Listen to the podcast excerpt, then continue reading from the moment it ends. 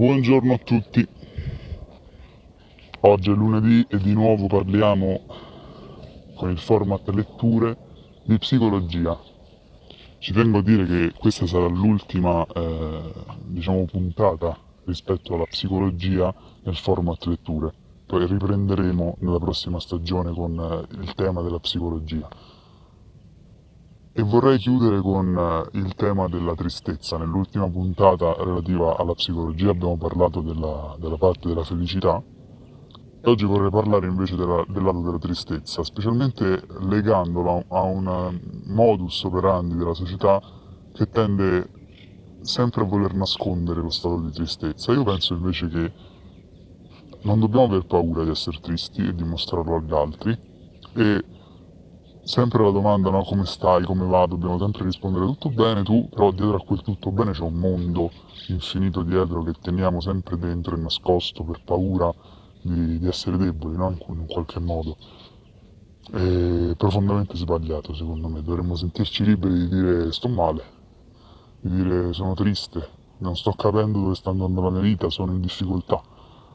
Perché secondo me poter dire questo è poter intanto fare un primo passo verso l'osservare questo stato di tristezza, ma in più secondo me è relativo anche a una necessità di confronto con altre persone e quindi magari capire insieme come poter risolvere delle, delle situazioni negative. Andando a leggere però il libro di Marco Pacori, siamo nel chiaramente paragrafo della tristezza e andiamo a definire di nuovo le caratteristiche diciamo, delle microespressioni del volto e anche del linguaggio del corpo in sé. Nella tristezza, la fronte è solcata da strane pieghe a forma di U rovesciata. Gli angoli interni delle sopracciglia sono sollevati. A causa di questa posizione la pelle sotto le sopracciglia assume una forma triangolare, con gli angoli interni orientati verso l'alto e così le palpebre superiori. Gli occhi sono lucidi, lo sguardo è spesso orientato verso il basso, le palpebre inferiori sono sollevate, le labbra sono piegate ai lati, verso il basso e spesso sono tremolanti. In più le sopracciglia sono a V rovesciata, quindi sono unite verso l'alto e a V rovesciata. Questa è la classica, diciamo, microespressione del volto che sta a indicare la tristezza. Però come al solito è importante unirla anche al linguaggio del corpo in sé, nel senso che anche il resto del corpo dimostra atteggiamenti di, tristezza. L'esempio che fa Pagori, come al solito, fa vedere una, una foto di un ragazzo e il soggetto si stringe le mani, come per illudersi che sia qualcun altro a stringergliele e manifesta la tristezza soprattutto con la piega delle labbra e con un cenno di sollevamento delle sopracciglia, che appunto sono a V rovesciata.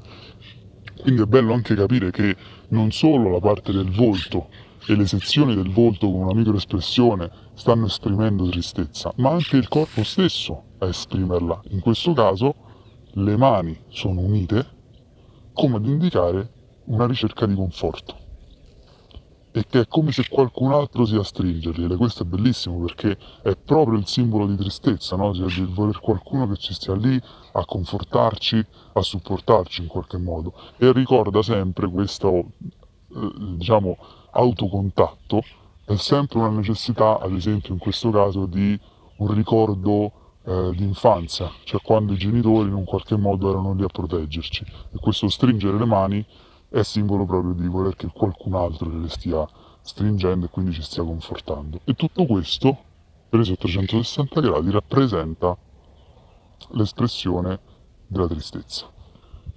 Come detto all'inizio, questa era l'ultima puntata del format letture relativa al tema della psicologia, che sicuramente riprenderemo nella prossima stagione.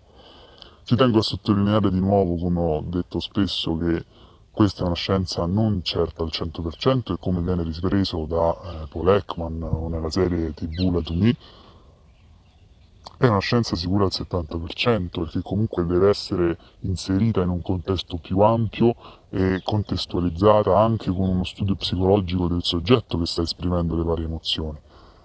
Di nuovo la bellezza di questo tema, la bellezza di questa, di questa materia che non è solo teorica, ma va anche portata sul campo e va fatta esperienza pratica e la cosa più divertente è poterla fare con amici, familiari, con anche magari colleghi no? lavoro, condizioni lavorative o condizioni professionali, poterla mettere in pratica e imparare mettendola in pratica in, questo, in questi termini è veramente molto divertente e soprattutto un mio consiglio perché ha funzionato per me e sta funzionando per me perché la, diciamo, la imparo e la approfondisco ogni giorno è quella di verificarla prima di tutto su se stessi.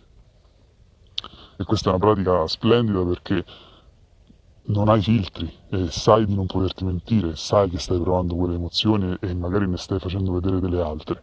Quindi trovarla su se stessi è il primo step per poi poterla interpretare anche negli altri. Io per oggi mi fermo qui e come al solito vi ringrazio molto e, e vi abbraccio. Ci sentiamo presto.